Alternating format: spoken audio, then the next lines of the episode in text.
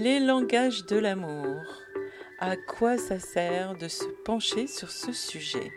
C'est quoi d'abord les langages de l'amour? Pourquoi connaître son langage? Eh oui, cela ne s'apprend nulle part.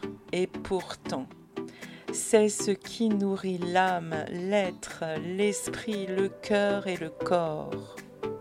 Je vous propose de découvrir ce qui en vous dit je t'aime où je me sens aimé.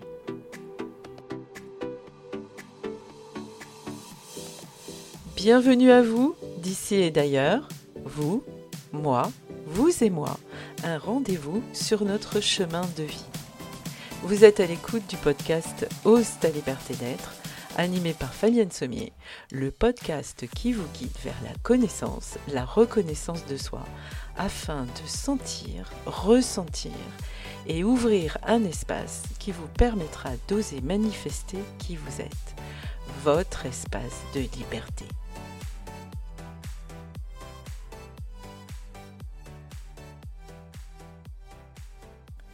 Bonjour à toutes et à tous, j'imagine que vous êtes en forme avec ces jolies journées estivales, bien que nous soyons encore au printemps.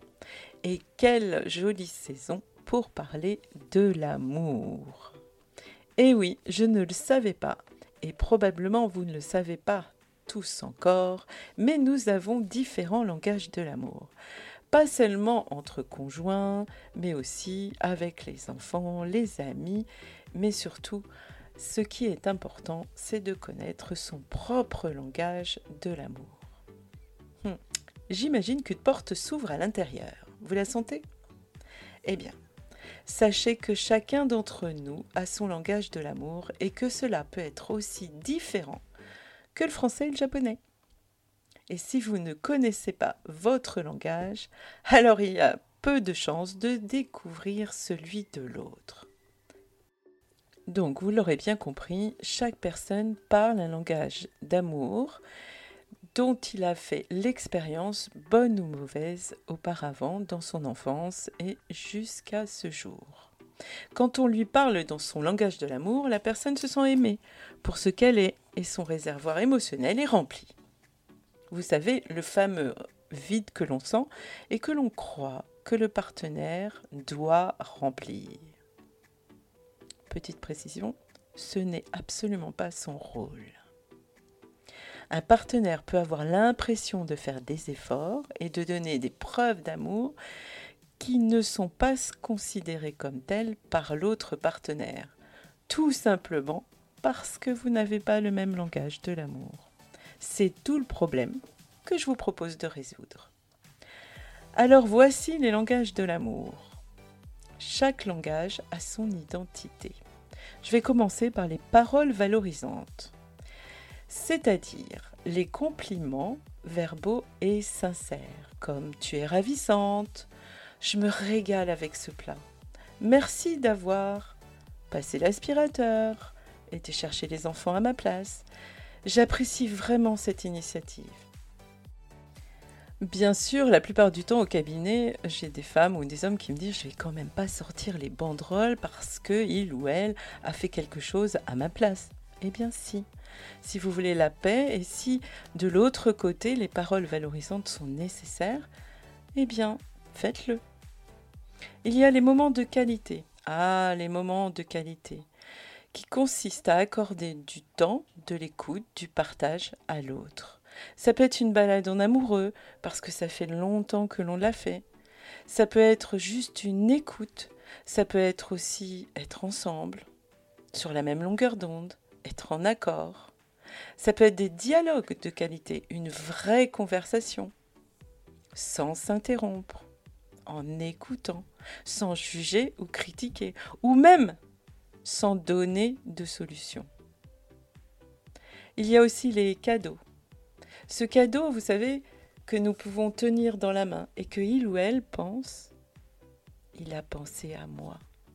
Et là, la valeur marchande n'a aucune importance. Ce qui compte est le fait de penser à l'autre et de l'exprimer par le geste.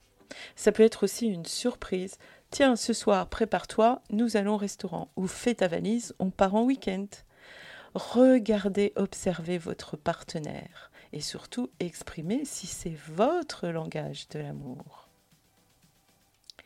Les services rendus. Alors là, je vais vous expliquer euh, ce qu'est un service rendu. Ça paraît euh, très facile, ça peut être aller chercher les enfants à la place de votre femme ou votre mari, sans culpabiliser. Si tu m'aimais vraiment, tu ferais ceci ou cela. Non, non, non, c'est pas ça. Les services rendus, je vais vous donner un exemple d'un couple qui est venu chez moi et mm, nous parlions des langages de l'amour. Et lui, il rend plein de services. Il fait à manger quand il arrive, il fait les devoirs quand il arrive. Et pendant ce temps-là, sa femme, elle s'assoit sur le canapé avec son ordinateur parce qu'elle, elle a un métier très prenant. Elle est en libéral et elle continue un petit peu à la maison, mais elle est là. Mais c'est vrai qu'elle est là, mais elle n'est pas là. Et pendant ce temps-là, lui, ben, il croit qu'il rend service dans la maison. Et puis un jour, il dit ça, et puis euh, il lui dit même, le matin, quand tu t'en vas, la porte du garage est toujours ouverte. Et là, elle regarde et lui dit, mais si tu savais comme ça m'est égal que tu ouvres la porte du garage. Je sais l'ouvrir toute seule. Mais je préférerais que tu boives le café avec moi tous les matins. Et voilà, monsieur aime les services rendus, madame les moments partagés. Et le dernier langage de l'amour, c'est le contact physique, le toucher, qui ne se limite pas à un endroit précis du corps humain. Une caresse, une main dans les cheveux, tenir par la main, poser sa main dans le dos, les baisers, les enlacements, les relations sexuelles évidemment, entre partenaires adultes et consentants. Certains contacts délivrent plus de, plaisir pardon, que d'autres. Et c'est à chacun de dire quel geste de contact le comble, la comble, la fait vibrer et plus. C'est le contact physique qui procure du plaisir à l'un ou à l'autre et qui n'aura pas forcément le même effet chez l'un ou chez l'autre. Il faut toujours respecter les limites de l'autre. Alors, comment identifier les langages de l'amour? Alors, je vais vous donner une réponse toute simple. Ce que vous donnez à l'autre, c'est ce dont vous avez besoin. Si vous rendez service, si vous aimez toucher, c'est ce que vous aimez recevoir. Et donc, rappelez-vous, ce que l'autre vous donne, c'est ce dont il a besoin. Alors oui, je vais vous raconter l'histoire d'un monsieur un jour qui m'a dit au cabinet Oui, mais tu comprends, euh, moi je lui offre des livres de développement personnel et à chaque fois elle le prend et elle le met dans la bibliothèque sans le lire.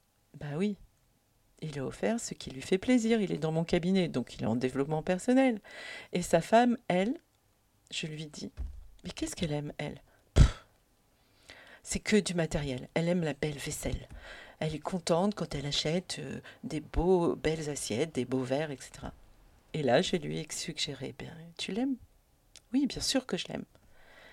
Je lui dis alors, je te suggère, pour une fois, de lui faire le cadeau de ce qu'elle aime, elle. Oui, mais moi, j'aime pas. Mhm. C'est pas ce que tu aimes qui est le plus important, c'est ce qu'elle aime qui est le plus important. Et donc, il a testé. Et pour Noël, il lui a offert un joli plat. Quand je l'ai revu en début d'année, je lui ai dit alors? Il m'a dit alors ça Plusieurs effets qui se coulent. En effet, ravissement de sa femme, joie de sa femme, et en plus, à chaque fois qu'elle met le plat et qu'il y a des amis, elle dit C'est mon mari qui me l'a offert. Donc le deuxième effet qui se coule, c'est que lui, il entend une parole valorisante et il aime ça. Je vais vous parler aussi d'un petit, euh, d'un jeune couple, un des petits jeunes couple euh, qui est venu aussi. Euh, ils allaient partir euh, pour un long voyage. Et elle, elle pleure tout le temps. Et lui, il pleure jamais. Et en fait, elle, elle désespère de l'entendre dire je t'aime. Et lui ne le dit jamais. Alors ils viennent pour une séance tous les deux et on parle des langages de l'amour. Et je lui dis mais ça ne te dérange pas qu'elle pleure tout le temps et qu'elle attende que tu lui dises je t'aime? Il dit non. Je dis mais pourquoi tu lui dis pas je t'aime il dit parce qu'elle le sait. J'ai dit oui, bien sûr, elle le sait, mais elle a besoin de l'entendre. Vous savez, les paroles valorisantes, les paroles que l'on entend et qui rentrent dans le cœur directement. Alors, euh, En fait, pourquoi lui ne disait pas je t'aime? C'est parce qu'enfant, sa maman lui disait je t'aime sans arrêt, sans arrêt, et ça l'a étouffé. Donc pour pas étouffer sa compagne, il dit pas je t'aime. Alors je vous rassure, c'est réglé. À partir de ce moment-là, il a été trop mignon. Il se mettait des alarmes dans son téléphone pour penser à dire je t'aime à sa compagne. Ça, c'est un vrai acte d'amour. Voilà, j'ai fait le tour des langages de l'amour. Bien sûr, il faudrait approfondir, mais vous avez une piste. Alors, observez, écoutez, regardez.